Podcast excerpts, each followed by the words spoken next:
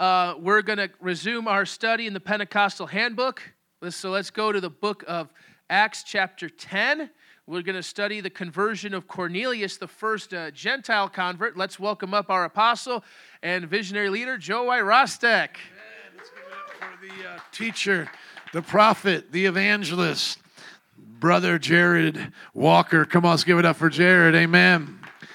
I'm going to see today if I can go through two chapters, Acts 10 and 11, because uh, Acts 11 really concludes what happens in Acts 10. So let's give it our best shot. Today in the Pentecostal Handbook, we're going to learn that God had a plan for the Gentiles to receive salvation and empowerment along with the Jews. And that goes along with what Jesus was saying in Acts chapter 1, verse 8 You shall be my witnesses in Jerusalem, Judea, Samaria, and to the othermost parts of the earth. Acts chapter 10, verse 1, at Caesarea, a little bit north of Jerusalem, there was a man named Cornelius, a centurion in what was known as the Italian regiment. So he's an Italian. He's like me. This is a guy from the nation of Rome. He's a Gentile. He's in charge of things. He's a leader. And uh, we're going to learn about a separate category now, which we haven't really learned much about, especially even since my uh, uh, series on Ephesians. Jew, Gentile, but among the Gentiles, there was a group of people known as God-fearers. Everybody say God-fearers. And so they were still Gentiles, but they were very much identified with the people of Israel. They were in solidarity with them somewhat of a convert, as you could say, to Judaism. Um, sometimes they didn't go the full way. They would stay in the God fearing position, which would be a position of itself. Other times they would convert to Judaism and do all they could to be a part of the Jewish nation. Um, so there's a little bit of historical. Dad, there's not a lot to know here, but uh, our best guess is that he was not fully converted to Judaism. So he's a God-fearer, he respects Judaism, and he might have converted over time. Maybe his father was a convert. You don't know, you know. So there's kind of these three categories Jew, Gentile, and God-fearer. And uh, Gentiles could become adopted into the nation and become a convert.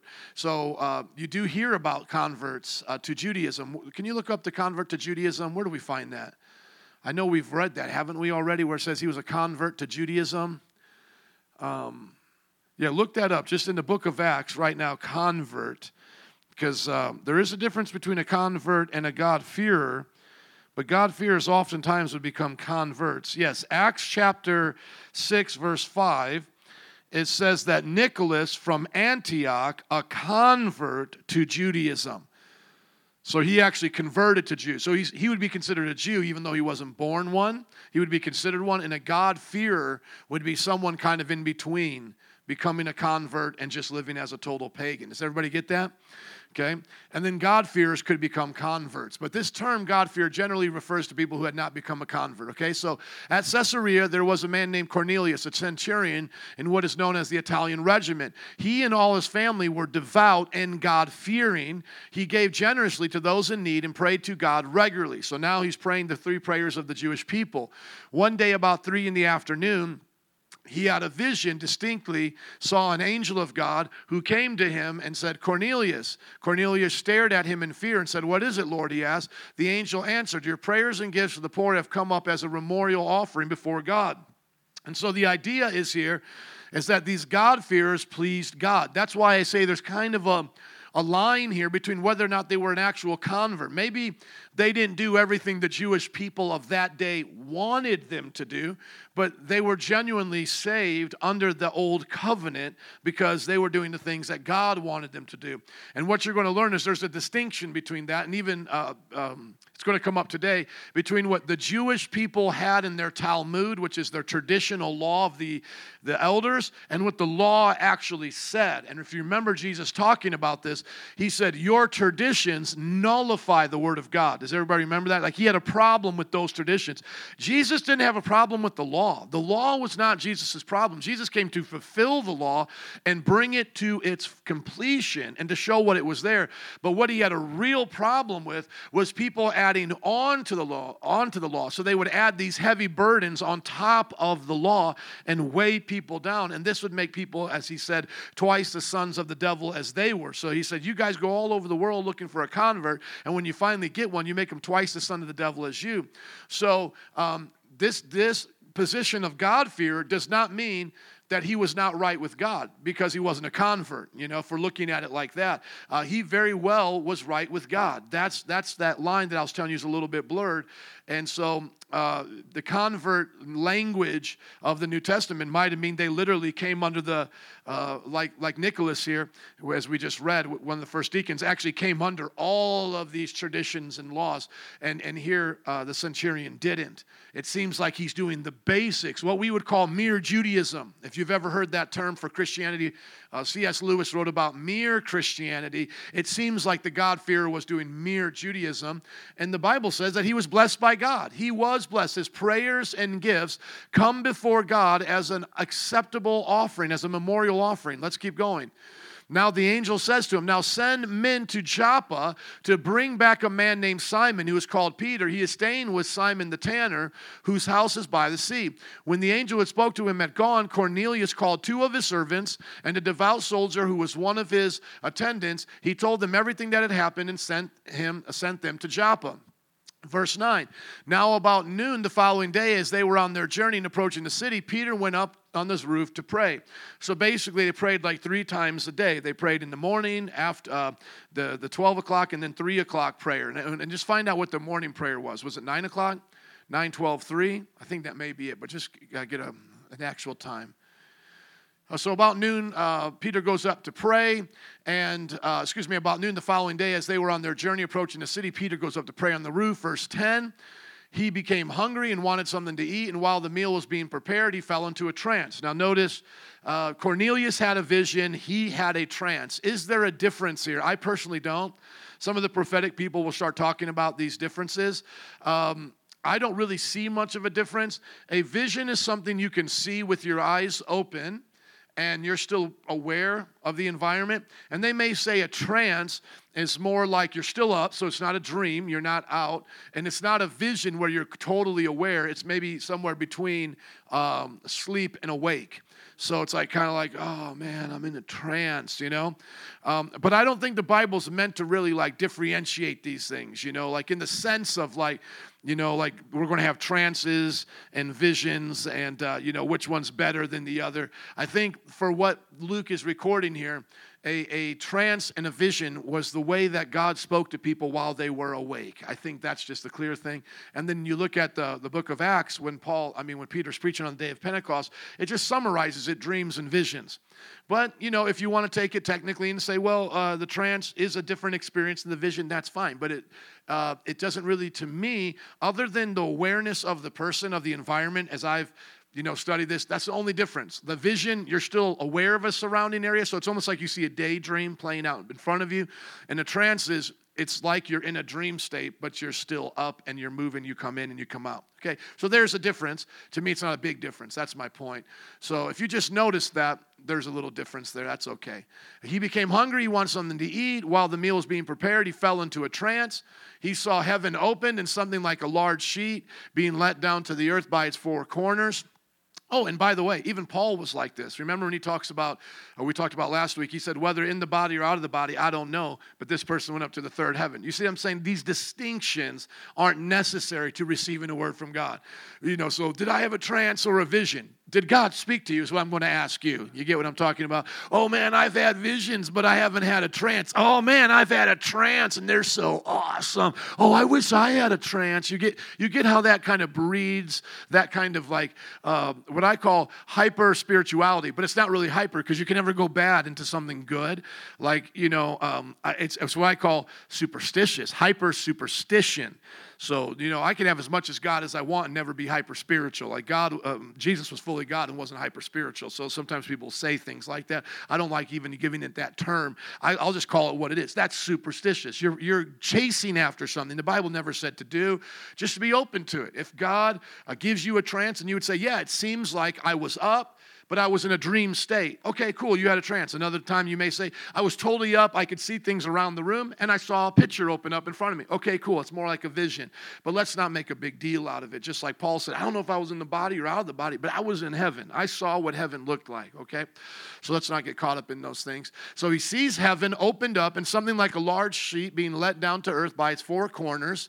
It contained all four footed animals, all, excuse me, all kinds of four footed animals, as well as reptiles and birds words. Then a voice told him, Get up, Peter, kill and eat. Surely not, Lord, Peter replied. I've never eaten anything impure or, cl- or unclean. Okay, what are the times of prayer? 9, 12, 3? It depends on the sun. Okay, so it depends on the sun, but it could be around what time? In the morning. What's the morning prayer is what I'm trying to get to. Within the first three or four hours of the day after sunset. Okay, I mean, that could- that could be 9.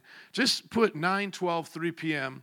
Uh, and see if those are Jewish prayer. Put Jewish prayer times 3, I mean, Jewish prayer times uh, 9, 12, 3 p.m. and see if it comes up like that's kind of a, a set schedule. All right, so you know, Jewish people had a dietary law. Now, this vision is going to show them, uh, show Peter rather, why God had given them the dietary law. The dietary law was an illustration of Jew and Gentile. That's all it was. It was never meant to say you can't eat all the animals, you can't eat lechon, because Noah could eat all the animals. After Noah got off the ark, God said to him, You can eat everything, everything is for you. But then when God gave the law to Moses, he said, Now these are the things you can eat and you can't eat. And what was the purpose of that? This is now the fulfillment.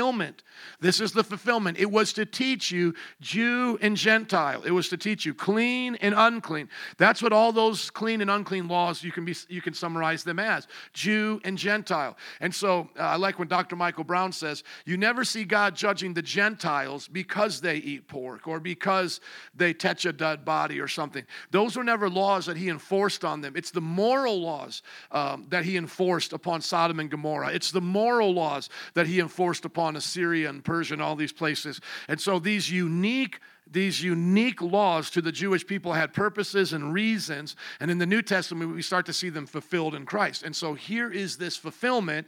And Peter's freaking out because the voice is telling him to eat lechon, an unclean animal or something, and a snake. And he's like, I don't do this. Verse 15, the voice, the voice spoke to him a second time Do not call anything impure that God has made clean. Now let's go to the words of Jesus, Mark 7 19. Obviously, uh, Peter would have been around for this uh, teaching of Jesus, but it's great that, that Luke is making reference to this in the vision. So, like, Luke is not thrown off by this, in other words. Jesus had said it's not what goes. Um, uh, into the heart, excuse me, for it doesn't go into the heart, but into the stomach and then out the body. In saying this, Jesus declared all foods clean. Let me just go up a verse here. Excuse me, verse 28. Are you so dull? Look how Jesus rebukes his disciples right there. Uh, verse 17. After he had left the crowd and entered the house, his disciples asked him about the parable. Are you so dull? He asked. And y'all don't get mad at me if I ever get a little tough with you guys every now and then, okay? I'm just being like Jesus. But make sure you do it in love. That's all I got to say because I know some of y'all want to get sassy now with some of your 101ers and 201ers and be handing down rebukes. Just make sure if you ask them if they're dull, that you do it in love, okay? He asked, Do you see that nothing that enters a person from the outside can defile them, for it doesn't go into the heart, but into the stomach and then out from the body. How many knew that scripture? Now, watch what Mark adds here. It's in um, uh, brackets with for us, but uh, it's not that in the original. So it's just Mark's commentary in the actual passage. In saying this, Jesus declared all foods clean. So Jesus declared all foods clean back then. So he's fulfilling laws as he's on the earth. Okay, and uh, this is now not taking hold of Peter. As, and as a matter of fact, even after this, Peter keeps doing things he's not supposed to be doing. And we'll talk about that in a little bit. But it's like you could see they were dull, and sometimes we are dull to not get what God is saying. Verse 16, this happened three times. Peter needed this to happen three times. A sheet come down with all the animals and reptiles. God says eat, he says don't, three times. Jesus had asked him three times if he loved him. I don't know if uh, Peter was just hard, uh, you know, stubborn, but whatever it was, he gets this lesson three times. Come on, somebody say, help me, Jesus. Amen. So now, verse uh, 17, he doesn't even quite get it yet. He doesn't even quite get it yet, right? Now it's going to come about even another time. You can almost consider it the fourth time where it all comes about when he's actually in Cornelius' house. Because remember, Cornelius has the vision to go get Peter. Verse 17, while Peter was wondering about the meaning of the vision, now you notice the meaning of the what? So trance and vision were interchangeable there. Do you see what I'm saying? It's the same thing with elder and bishop. Elder and bishop are interchangeable. Presbytos and episcopos, they're interchangeable. You can see that in Titus. And so there isn't a separate position called bishop and then a separate position called elder. Elder and bishop, interchangeable, talking about the same title. So whether it's elder and deacons, bishops and deacons, it's the same thing. Word interchangeable. Same thing with vision or trance. Like I said, maybe a slight difference, but considered a vision. Okay, and I, oh, I guess the reason why I just said that because I'm always giving you what I'm getting, and I just listened to a guy talk about these differences for a long time, and I'm like, dude, you are just making a big deal out of nothing, you know. But they want to seem so prophetic, you know, and and, and I don't mind when you guys listen to me, and you'll and you'll be like, mm, that's so good. But it's this group of people that get around that teaching. That's all they ever do. It's like they're just waiting for that. Do you know what I'm saying? They're like, oh man, so good. Mmm oh that's good you know? And it's like oh my gosh and it's almost like the speaker like lives for those little groans and like mm, oh so good yeah, that's good. And I just feel I don't want to name names, but you know the kind of groups of people I'm talking about that get around those teachings. And I'm just like, dude, the guy's just making stuff up. I mean, m- most of what he is saying is not even in the context of the scripture. Just like what I said, like this whole 15 minute discussion, I'm listening to a guy talk about the difference between a dream and a vision, no scripture other than him just referencing this. He doesn't even make reference to the passage where it says the vision is actually considered a trance. Like it's interchangeable. I mean, it's like you just lost everything you were just saying right there when you just look at the context of it. So while Peter was wondering about the meaning of the vision, the men sent from Cornelius found out where Simon's house was and stopped at the gate. They called out, asking if Simon, uh, who was known as Peter, was staying there. Now, if you notice, these are two separate times, this time and then the time with um, Ananias going to Peter to pray for him to have the scales off his eyes. We see a direct word of knowledge relating to a position of, you know, where people are at, in the house, this type of thing. See, that's the real deal to me. That's not guessing, you know, like, you know, you have a big crowd of people, somebody looking up on Facebook, people who have checked in, and now they're like, is there a Marge here? A Marge? Marge. Is there a Marge? Mar- okay, Marge. All right, come on to Marge do you do you have a, a blue car? Okay blue car. You know you know what i'm saying dude? Like that is just like that is so hokey pokey this is not what's these are people literally going god told me to do x y and z and the person has a preparation. Both paul and uh, peter had a preparation for this going to happen. Someone is going to come to you because i've told them to come. Do you see the difference here?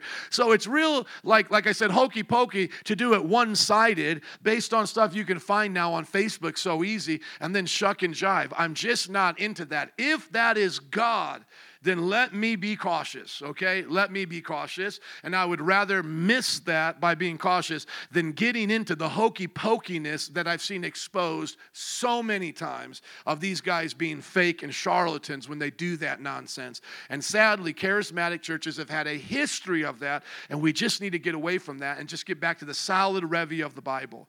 That's why even today, when I had a dream about Jared, and I was speaking to him in the back, I want him, I want him to pray about it and confirm it whether or not it's of the Lord, because I don't want it to be hokey pokey. I want it to be, is this a God thing? And if it's not, then it's just I had a dream about my brother last night. You know, that's it. I mean, let's just leave it at that. Let's not try to make things that are not, you know, prophetic in that prophetic. And that's why I want to be careful with the prophetic gifts here. And I want them to be uh, stewarded, as we would say, apostolically, because we don't see that nonsense in the early church. Can I get an amen? Amen. So they, they come and find Peter while Peter's wondering what he just saw, basically. Verse 19, while Peter was still thinking about the vision. What is it called now? the vision, okay? He's thinking about the vision. The Spirit said to him, um, Simon, three men are looking for you, so get up and go downstairs. Do you see? It's like these kind of knowledge words are really playing in together with these, with these kind of facts, is what I'm saying, names and locations. We're going to see Agabus gets a word about a famine coming up in the next chapter, and that's and that's foretelling. That's a, you know, that's a looking towards the future. That, that's something that, yes, you don't need to have like 20 people confirm on that because God can speak to a prophet, and we got we got to see them being tested. But like I said, it's not hokey pokey. It's not like like you know God told me to come here and find you and do this and this. Okay, well then what's the point of this? What's the point? Because that's the same exact hokey pokiness that these readers do from people who, who talk to the dead. That's the same exact thing. You know what I'm saying? They talk to the dead. Your dead relative wants you to know that that that they gave you that you keep on your your bed night, your nightstand, that they stand there every night and look at you. You know, it's like, come on, dude. A little tear coming down. How would you know I have a nightstand and all this, this, you know? And it's just, they have their ways of finding this information out. And some of them, they just kind of dig for it, you know? Did anybody here lose a loved one uh, last month? Anybody lose a loved one last month? Oh, okay. Uh, Father or mother? Parent, parent. Oh, they'll be parent. Is it parent? Which one? Father or mother? Okay. And then they'll just keep going off of that. And you'll see prophetic people do the same thing. You know what I'm talking about, right? Okay. All right, so three men are looking for you. Okay, while Peter was thinking about the vision, the Spirit said to him, Simon, three men are looking for you, so get up and go downstairs. Do not hesitate to go with them, for I have sent them. Now, let me just pause and say this. This is the Pentecostal handbook, though. So I, I can't just be all the negative there. We actually believe this still happens today. This describes only one church on the planet today. Only one church. This doesn't describe the Roman Catholic Church. They don't have people having dreams and visions and, and trances and having words of wisdom and knowledge and the boom shakalaka, which you're about ready to see. The Baptists don't have it. This is Pentecostals. Are you getting that?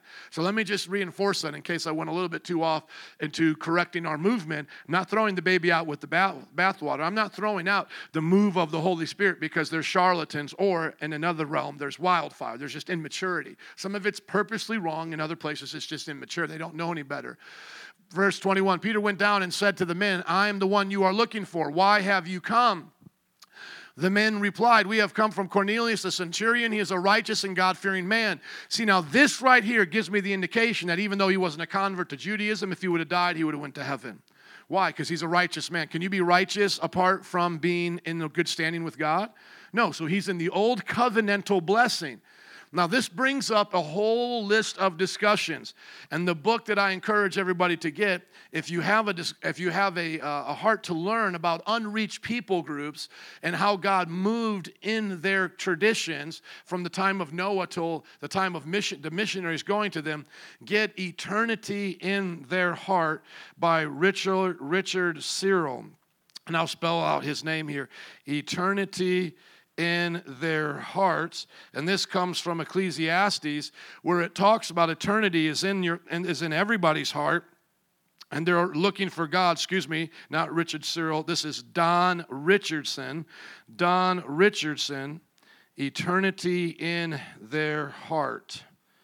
Eternity in their heart by Don Richardson. And it's a great book that talks about God fearing people in all kinds of cultures in the Aztecs and Mayans into Central and South America, there were different missionaries that would go to these tribes, to these people groups, and they would see things that were almost identical to the Jewish temple. They would meet people that had visions and dreams about people coming to them, teaching them the way of the Son of God. Some of them even had dreams of it being a white person, and they had never seen a white person before, coming with a book of the revelation of God, the creator of the universe. I'm telling you, this is a beautiful, beautiful book that missionaries missionaries shared their stories, and this man put it together because it tells the global story of the gospel and how there were many people that were seeking after the one true God. They were rejecting their traditions, they were themselves getting dreams and visions and seeking after that God. And, uh, you know, missionaries came to them. And so some of the questions are well, did the only ones who get saved are the ones that the missionaries came to. So you see here, like uh, only Cornelius was saved and not his father, because before here it said that uh, his father was also this kind of a person. Let me go back up here.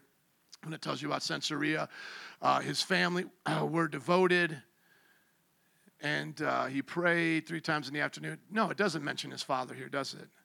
It just says that his family was devout and God fearing. Okay, so just take, for example, uh, if his father was this person that was the one who taught him, you know? So his father dies before getting the gospel. Does he get saved based on the old covenantal promise or does, is he lost? You know, let's say he even died while Jesus was alive. Is he lost? I mean, uh, these are questions that we have to ask ourselves, and then it gets even more complex when you go into the mission field. Uh, the idea is, uh, you know, these, this guy who had the vision. Let's just take one of the stories that I can remember here. I don't remember what people group it was in, though, but there's a story that a guy actually says, "I'm to." There's going to be a visitor that comes to us from a faraway land. They're going to be a white person carrying a book that tells us the revelation of the Son of God. Okay, so now the missionary comes, and these people say, We have in our tradition this story from this guy 50 years ago. He died. I mean, he told us this would be happening. We were waiting for this to happen. Okay, so the question is now if they bring you, if that missionary is brought to that gravesite of that man, and they say, What happened to that man? What does the missionary say? Does the missionary say that man's in hell because he hasn't heard what I just said? Does he get saved on general revelation? Is he considered a God-fear and righteous as these men were? But at least these people had certain understandings of the Jewish people because they were around them. You see, there's a complex answer there. Now, here's the thing. We, we should, and I like what John Calvin said, we should be silent where the Bible is silent. Okay, and then another man said, It's not the parts that I don't understand that bother me, it's the parts I do understand. okay, because there's a lot that we do understand. That's why I always put it right back on the person who's saying that to me like an accusation. Well, what about the tribes in Africa who have never heard the gospel? The first thing I say back to them, That's not you. You're hearing it now. I can tell you what happens to you. Okay, I can tell you right now what happens to you. This is the part I do understand. This other part, we go to Romans chapter 1. Is there the possibility of a conscious, a judge of their conscience? Where they're saved based on the revelation that they have? That's a question. We don't know. B, are they then, uh, that's option A. Option B is, are they cursed by their forefathers? Which you remember in Deuteronomy, I'll curse three and four generations. And so, once again, how, do, how did these people get in the mess they were in? It's not an accident. It all goes back to the Tower of Babel and when they came under a curse. And so now they're suffering that curse, and all of this lineage is going to hell. Or is there like a third option? Where whoever was generally seeking the knowledge of the truth, the gospel or the Jewish faith came to them, and so there was none lost that actually truly sought it because truth came to them. Now, that would be difficult for like far off regions of India. So that would just mean like for like 3,000 years, no one really was supposed to be saved in India until a missionary finally went or something. Okay, so where, where do I fall in? I'm definitely not the one sending them all to hell. I'm definitely not that guy. I'm somewhere between like the A and the C, where God is judging according to the conscience, the light that they have, and or He knows who people are that will get saved, and He places them at times where they can get saved. Does everybody get that? So God in his foreknowledge knows Bubba will never get saved. So it doesn't matter if Bubba ever gets the gospel or not because Bubba's going to reject it a hundred times over. But uh, Mike will get saved. So Mike's going to live in a time like Cornelius where somebody can come and preach to him. And that's where he'll accept the gospel. So no one's going to hell going, uh, well, I would have chosen otherwise. He's like, no, you wouldn't. I can show you how you didn't even do the things right here. Like I was speaking to you, giving you little revelation. You didn't even want it there. Uh, but that, you know, that kind of rocks our theology a little bit because we always like to say God gives everybody the same kind of chance. But that is not true. We don't get all the same kind of chance, okay? So there are different chances to be saved. So obviously, Judas had a much greater chance to be saved than we did. He's walking and talking with Jesus. You don't get that same chance. But Judas backslid, hung himself, so it didn't really help him in the long run. But we just want to make sure that we don't say everybody gets the same chance. What I say is everybody gets the same choice.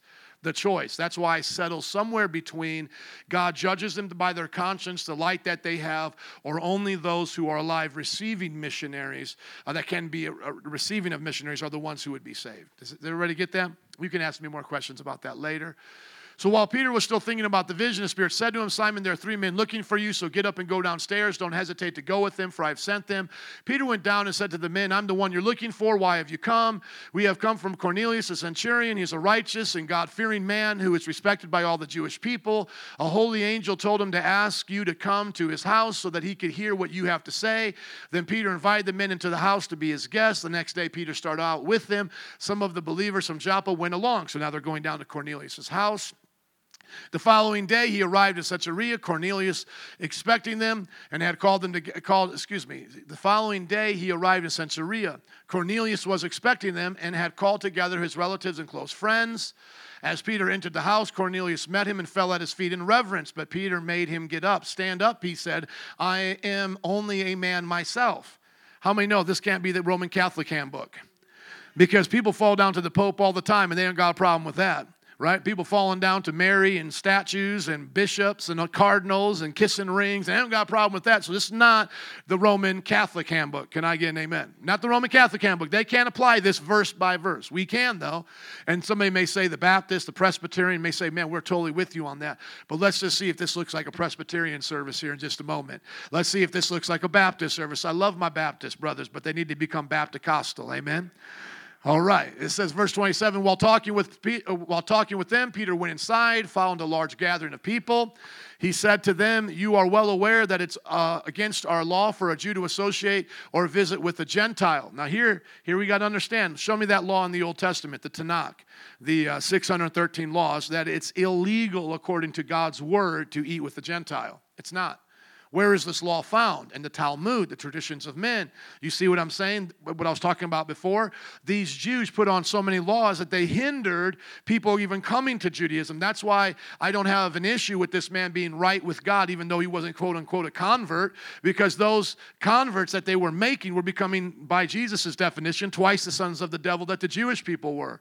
So it seems like this God fearing position might have been a workaround for the Holy Spirit to actually do something in people's lives so they wouldn't have to carry all these redonkulous burdens. Because how in the world can I preach the gospel to you if I can't eat with you? Right? I mean, that's foolish. And that's why they got upset with Jesus. He's eating with sinners, he's doing these things. But there was nothing against the law of Jews, uh, the, the law of Moses, to do that. So this law is a lowercase law. It is not a law from God. It is a law of man, a tradition of man that what? Nullifies the word of God, as Jesus had said. And just find that verse for me, please. I forgot to add it to the notes. And I, I, on my way here, I listened to this about six times. And I said, I want to show you guys nullify, your traditions nullify the word of God. Against our, you are well aware that's against our law, and it should be the law of their traditions, right? The law for a Jew to associate with or visit a Gentile. God has shown me that I should not call anyone impure or unclean. Amen. Now he gets it, right? Now he gets it. Praise God. It's all come together for him. So when I was so when I was sent for, I came without raising any objection. May I ask why you sent for me? It's always good to ask questions to expose people's hearts. He wanted to see now what are you uh, wanting me to be here for? And Jesus did that all the time. Who do you say that I am? It's, it's a it's a traditional method in the Greek philosophy, the Socratic method, to ask questions to help learn the the thoughts of people, and it's still good to this day. One of the greatest ways, and I say this with the prophetic here, for me to discern the kind of spirit someone has is out of the abundance of their words while I ask them questions, and then I can really confirm what I sensed in my heart. So you know you watch you watch somebody come into a bible study or life group or to the church service and you're sensing man this person may have some issues whatever and you could talk to them is everything okay? What's going on? Do you know that jesus loves you? You know you can start doing that and you're asking those provoking questions. And at the same time while you're discipling asking those questions to confirm what you're sensing in the spirit because the spirit's already speaking to you about the kind of spirit they have especially if you have that gift discerning of spirit uh, and with the questions and listening to their words you can get an answer. And once again that's not spooky because you're doing exactly what the Word of God said. Out of the abundance of the heart, the mouth speaks. You're asking the questions. That's what Peter's doing. He's wanting to discern their spirit. Are you about this thing? Are you really who the angel said you are? Are you, are, you know, and if not, I know there's somebody here that's right with God, but I want to know who here is the one that's right with God. Who is the one hungry here? Who's the one that really wants what I have to say and what God is doing and, you know, wants to experience it? That's what I think he was saying. Nullify, where's it at? Matthew 15, 6. You nullify the word of God with your tradition. Cornelius answered, Three days ago in my house I was praying at this hour at three in the afternoon. Suddenly a man in shining clothes stood before me and said, Cornelius, God has heard your prayers and remembered your gifts to the poor. So he's a righteous man. This is why I believe he would have gone to heaven. Send to Joppa for Simon, who is called Peter. He is a guest in the house of Simon the tanner who lives by the sea. So I sent for you immediately, and it was good of you to come. Now we are all here in the presence of God to listen to everything the Lord has commanded you to tell us. Now, this is now going to be him preaching the gospel to him. Now, Peter begins to say, I know you know these things. So he might have heard it by word of mouth, but he might not have heard it in its fullness. So he's going to start telling them the full story of the gospel. Now, he starts off in verse 34. Then Peter began to speak. I now realize how true it is that God does not show favoritism, but accepts from every nation the one who fears him and does what is right. Now, do you understand why I come up with the C option. A option is uh, they get, uh, or excuse me, I come up with the A option. A option is God speaks to the cultures, whatever light they have in their conscience, he accepts or rejects them. Option B is they all go to hell. Option C is only those who get missionaries go to heaven. I lean more towards option A, and I do like C as well, but I lean more towards option A because of this sentence right here, because he accepts everyone from uh, every nation, the ones who fear him and does what is right. And this is reiterated by Paul in Acts 17 28 when he is on uh, in Mars Hill he says, uh, For in him we live and move and have our being. As some of your own poets have said, we are his offspring. Therefore, as God's offering, we should not think that the divine being is like gold or silver or stone or an image made in the human design and in skill. In past, God overlooked such ignorance, but now he commands all people everywhere to repent okay? And even just a few verses before this, uh, God did this. Um, you know, let's go up to verse 26, talking about the spreading out of the nations, re- referring what I believe to the Tower of Babel.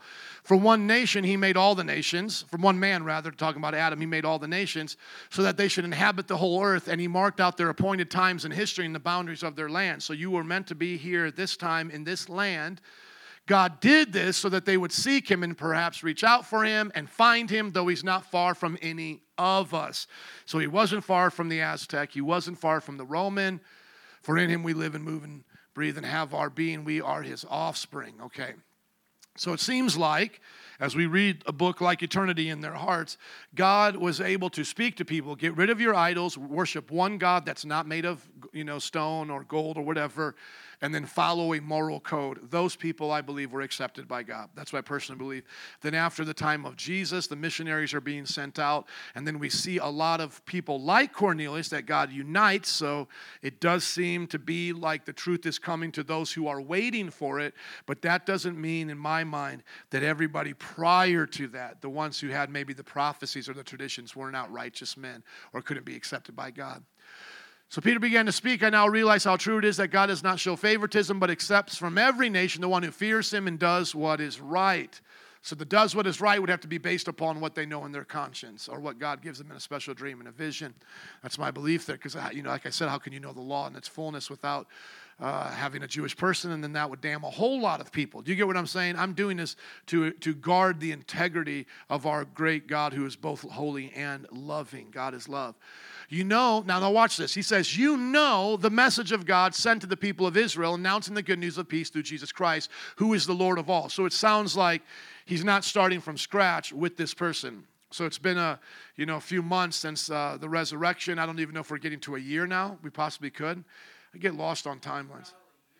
So actually, years. Get out the timeline for me, please. That's one thing that I, I wish we could do. Just get a timeline of the Book of Acts and give me give me a guess of where we are right here. So if it is years, that's that's cool. Yeah, you are right, because then um, Saul's going to come up in just a minute in the next chapter, and then um, well, well, chapter. Um, yeah, chapter 12, because it's going to be, I think, after his three year time in Damascus. So you're right, we're about two, three years right here.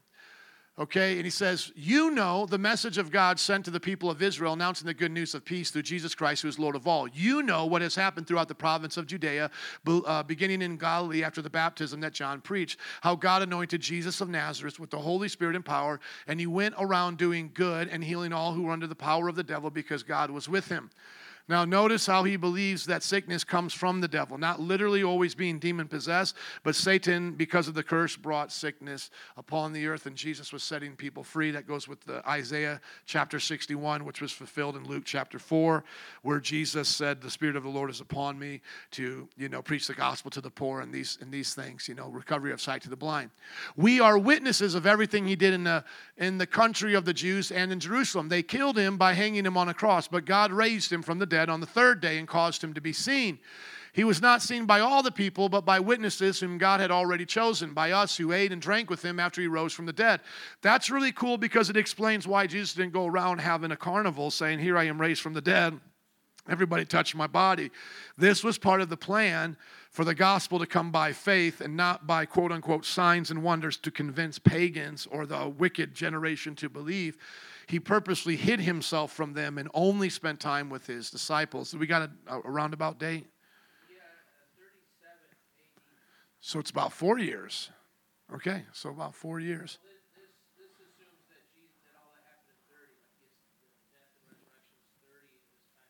Oh, really? So it's saying it could possibly be seven years. Okay. I wonder what they would think if it was um, 33 AD. Because that's what I think. 30 is when he started his ministry. 33 is when he was dead, buried, resurrected, right? Um, yeah. Yeah. So pushing it back a little bit further into the BC now. Yeah, yeah. Okay, that's cool. That's why for me, maps, geography, and timelines are always helpful to go back and check because I forget those things all the time. That's not necessarily my strong point. So you can go back and look at any good commentary will do that for you. Maybe in the next couple of weeks, I'll show you like an actual timeline of the book of Acts because especially when we get to Paul and he's taking his journeys, I want you to think about what books are being written at that time as well and where he's traveling because you know that's where we get a lot of the names of our books from, etc. Okay, he commanded us to preach to the people and to testify that he is the one whom God appointed as the judge of the living and the dead. That's obviously the Great Commission, both in Mark, uh, Matthew 28 and Mark 16. All the prophets testify, testify about him that everyone who believes in him receives forgiveness of sins through his name. Now, here's where we have to see is this a Presbyterian service? Is this a Baptist service? Or is this a Pentecostal service? While Peter was still speaking these words, the Holy Spirit came on all who heard the message. The circumcised believers who had come with Peter were astonished that the what? The gift of the Holy Spirit had been poured out on even Gentiles. Notice, not regeneration. They must have been saved while hearing the message if they had never heard about Jesus, or possibly they were already saved, just like the other guys in Acts 19, but they hadn't received the gift of the Holy Spirit. Do you see how it could be both? But there is no way you can equate now the gift of the Holy Spirit to meaning they're being saved because we've showed you over and over and over again that's not what the gift of the Holy Spirit means, starting with the first time you hear about it in the book of Acts. Even in Luke, when he talks about, because he talks about uh, here in just a moment, a reference to Jesus in Luke about being baptized with water as opposed to uh, what Jesus is going to do with fire. So it is obviously the second work of the Holy Spirit. It's the endowment of power. For verse 46, for they heard them speaking in tongues and praising God. Then Peter said, Surely no one can stand in the way of their being baptized with water. They have received the Holy Spirit just have we as we have. So he ordered that they be baptized in the name of Jesus Christ. Then they asked Peter to stay with them for a few days. Does everybody see what just happened here? It's, it's obvious. This is a Pentecostal service. Now, remember back in times past, there were some that are saved, water baptized, and apostles come, like with Philip, then they receive the Holy Spirit, right? Same thing with Paul. He gets saved. Um, no, excuse me, let me get the timelines right here, okay? So, Philip, you have salvation, water baptism, then baptism of the Holy Spirit speaking in tongues. Then you have P, uh, Paul saved, filled with the Holy Spirit, then water baptized, right? And then now we see the same thing here, that same order. They're saved, speaking in tongues before they get baptized. Okay? So, saved, sanctified happens at the same time. Saved and sanctified. Saved means to be uh, you know, forgiven of your sins, and sanctified means to be cleansed of your sins and made a righteous, holy person. And let me just uh, show that to you uh, quickly here. What is it? First Corinthians chapter 6. 610 thank you. So you can see how it always happens together. And this is what some of you were but you were washed you were sanctified you were justified in the name of our lord jesus christ and by the by the spirit of our god. And justified is always equated with salvation. You cannot be saved without being justified because that is the forgiveness that is the pardoning of your sins. And now washed and sanctified have to do with that interchange the changing of your being on the inside and uh, that is an ontological uh, event. That is ontological. So you can have positionally things happen, and this is where some people get confused and they say, well, positionally I'm holy. And what they mean by that is set apart. So they'll use like an example of a priest. Like a priest was a part of a tribe that was set apart from all the other tribes. So positionally I'm holy, but ontologically, ontology having to do with your being, I'm still just a sinner. But that is not true. The priest was not only set apart and made holy, but in his being, he was also made holy and cleansed by blood so that he can go into the temple. Now, I don't believe he was regenerated on the inside, spiritually made holy in that way, but he was his body was actually cleansed with blood, and then he would wash in the, the water. Do you get this? To go and do the thing. So he had to literally be cleansed to also go in and do the thing. So I am not just set apart for God in that sense of holiness. I am also changed, not on the outside now, because remember, those were the examples. I am now literally washed on the inside, literally sanctified in my spirit from my sinful flesh. I am not intertwined with the sinful nature anymore. I am now intertwined in Christ. I am seated in heavenly realms. Does everybody see that? So there is a changing of nature, not just just a changing of position. How many believe when the Bible says you're made a new creation, that's a changing of nature? That's not just positionally, I was adopted and just so they, they would think of it like you're a dirty filthy sinner in the orphanage now you're adopted and you're a dirty filthy sinner living in the father's house. And they would say that's what you that, that's what it means by holy. You're set apart from that orphanage now to the father's house. No no no no. Not only am i taken out of that orphanage of the devil not only am i doing have, have that happening but what else is happening? I'm being literally washed. I'm being literally sanctified. And jesus talked about that same thing with the example of the foot washing. And he washed their feet. And he said if you don't let me wash your feet you have no part of me. And then, and then Peter said, Wash my whole body. And he said, No, you're already clean. You are clean.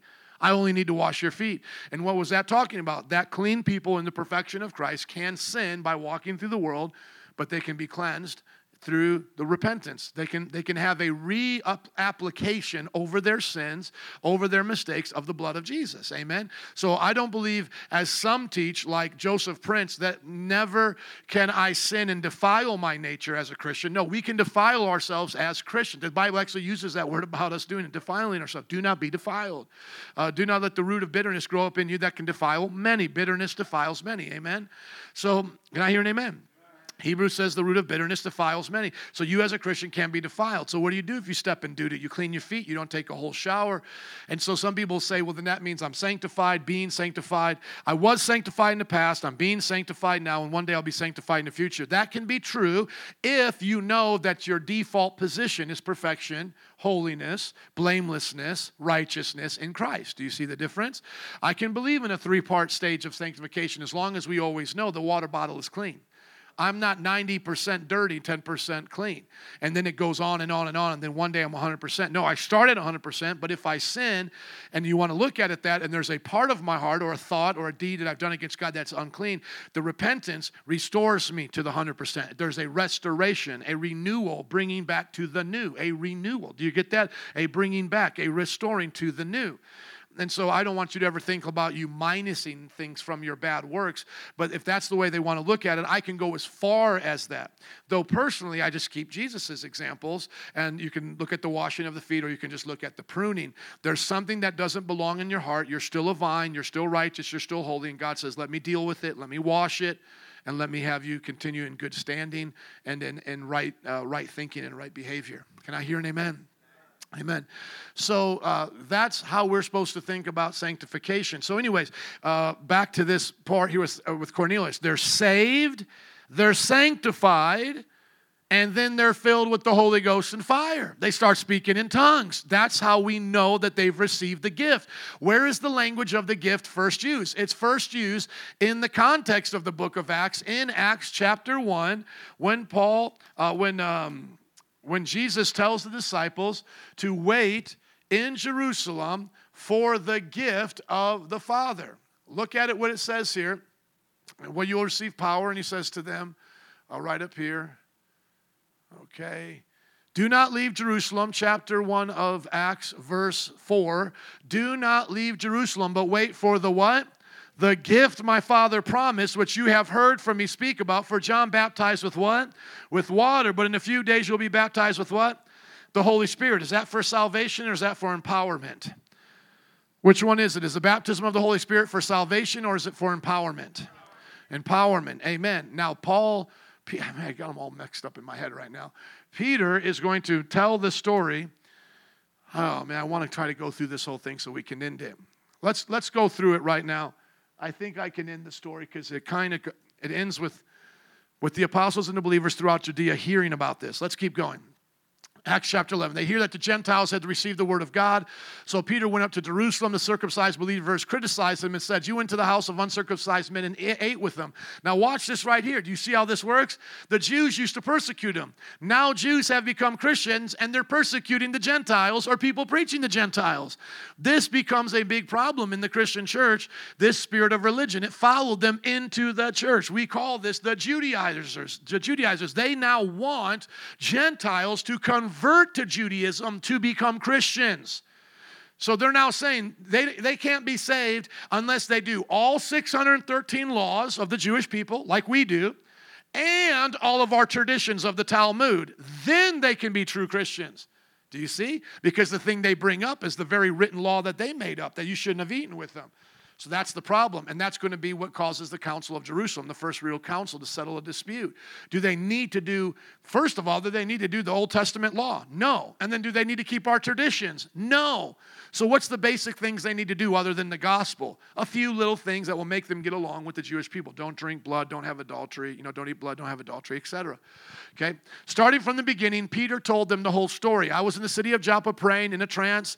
I saw a vision. So I was in a trance and I saw a vision. Do you see how it works now. You're in a dreamlike state while you're awake and you see a vision. There you go.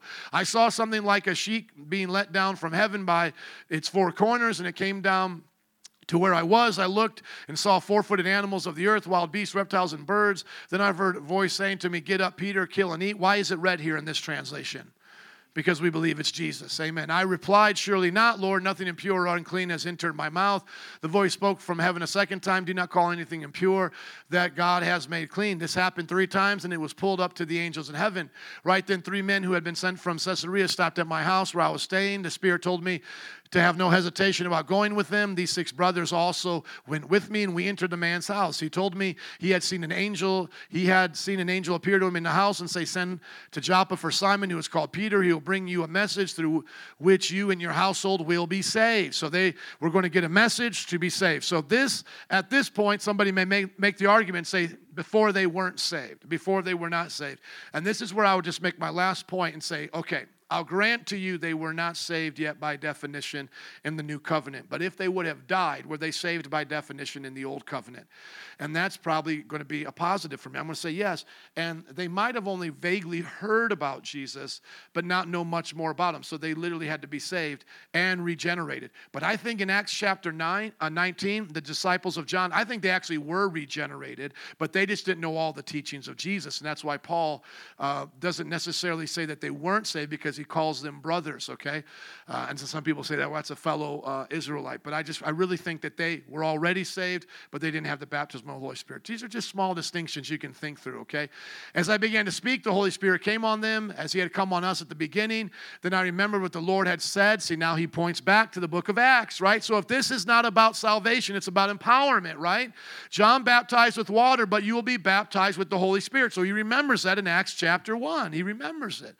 So if God gave them the same gift, not the gift of salvation, He says they're going to get saved, and this is part of the gospel's work, but on top of that, they're going to receive the gift, the gift of the Holy Spirit, which is for what? Empowerment to be witnesses. So when God gave them the same gift as He gave us who believed in the Lord Jesus, who was I to say that, that I was to stand in God's way? When they heard this, they had no further objections and praised God. So then, even to Gentiles, God has granted repentance that leads to life. Now, some people say from the Calvinist tradition that granted repentance means unless God gives you the repentance, you cannot repent. And so he chooses some to give repentance to and others not to. That is not what it means. The gospel empowers all people to repent. That is God's way of empowering people. So God granted to the Gentiles the ability to repent. How? When the preaching of the gospel comes empowered by the Holy Spirit. Because the Holy Spirit was sent into the world to convict the world, the entire world, of sin, righteousness, and judgment. You hear that gospel being preached, you are now granted the ability to repent. The non Calvinists, like us, we call this prevenient grace, that unless God made the first move, you can never make a move on your own. Uh, is what we get accused of all the time, but that's the belief that on your own you can seek God, on your own you can save yourself. That's not what we believe. We believe that God initiates, even when we look back to Acts chapter 17 in Mars Hill, God initiates through dreams, visions, impressions upon our heart, uh, through the working of the Holy Spirit, and then specifically in the new covenant by the preaching of the gospel. He initiates and awakens us by His grace to hear the word and are given a choice to a chance to repent they always want to say this is such good news because I didn't do anything to save myself, including repent or having faith. And they always want to put it in the positive. But what about the ones going to hell? You then, just hold your questions to the end, but the ones going to hell, you have to say God did not grant that to. So now God could have saved the whole world, but he didn't. So now you have all these contradictions in Scripture that God's willing that none would perish, right? Well, if he's willing that none would perish and all he has to do is grant them repentance, then why doesn't he do it? Why doesn't he just grant everybody to do it? Well, God wants somebody to go to hell just for his own glory. That doesn't make sense. So, granting here means that he gives them permission through the gospel. Verse 19. Now those who had been scattered by the persecution they broke out that broke out when Stephen was killed traveled as far as Phoenicia, Cyprus, Antioch, spreading the word among the, only the Jews. Some of them, however, men from Cyprus and Cyrene went to Antioch and began to speak to the Greeks also, telling them the good news about the Lord Jesus Christ. The Lord's hand was with them, and a great number of people believed and turned to the Lord. So here comes the influx of the Gentile uh, revival and the people coming in from you know all these different nations. News of this reached the church in Jerusalem, and they sent Barnabas to Antioch.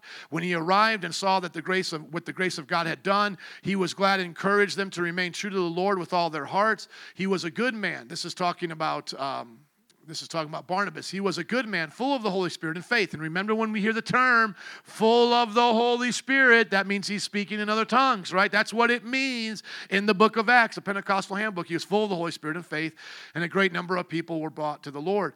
Then Barnabas went to Tarsus, looked for Saul. When he found him, he brought him to Antioch. Antioch becomes a significant place in the early church. So for a whole year, Barnabas and Saul met with the church and taught great numbers of people. The disciples were called Christians first at Antioch. Remember, this was a term given to us by people who saw we acted so much like Christ. So this is where we go from disciples to Christians, but you have to be to be a true Christian, you have to be a good disciple. Does everybody get that? Because that's what makes you live like Christ. Not just saying I'm by religion a Christian, but I live like Christ. During this time, some prophets came down from Jerusalem to Antioch. So now there's prophets. Wow, isn't this awesome? We've only really heard about the apostles, but now there's prophets walking around.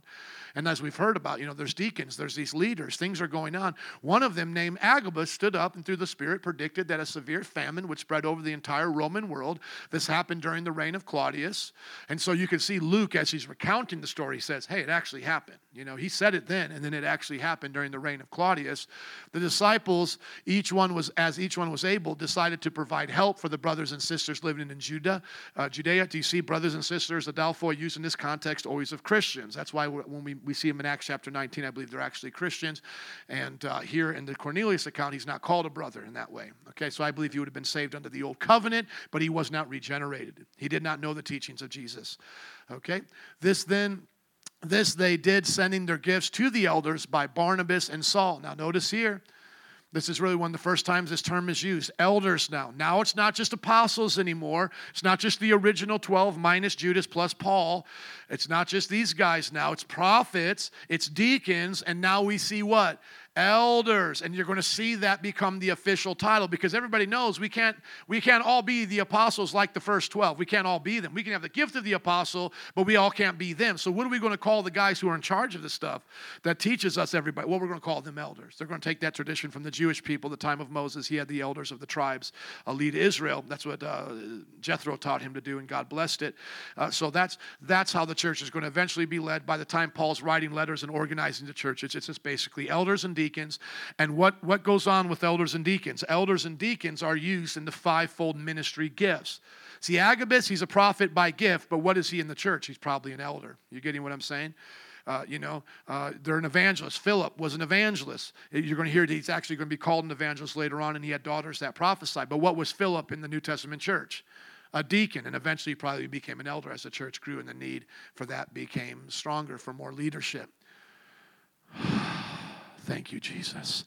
Would you please prepare to shutter down two chapters of the book of Acts? God, you are faithful. Amen. God is good. He just did that. Lord, we thank you for the word of God. May it be a light unto our uh, lamp, lamp. May it be a light unto our path, a lamp unto our feet. May your word lead us and guide us. May it be the foundation on which we build our lives. May we be inspired by the story of Cornelius to see that you are preparing people in this culture, in this city, and even in the world and the nations, God, for us to preach the gospel to. You're giving them dreams and visions. You're awakening them to your word. Send us to them, O Lord. Let us not hold against them their past. And let's not hold against them what they're going through now, but see them as the way you see them. Maybe someone today is getting a dream and they're a, tra- a, transgender person, but God, you're going to send us to go speak the gospel to them. Uh, God, maybe someone today is in a gang and you're going to give them a vision and we're going to go preach. Or someone today in ISIS overseas, as, as we've heard that they've converted from dreams and visions, and the missionaries meet up with them and they talk about they were waiting to hear about this. Uh, Lord, use us to do it, even just in simple, um, what we call Holy Ghost coinky dinks, divine appointments on the bus with our families and friends. May we see that you're in the middle of what's going on in people's lives, even among the, the, the unbelievers. You're orchestrating their life, God, so that the gospel can have the greatest opportunity to shine and to speak to their hearts. Send us to go to them in Jesus' name. And everybody said, Amen.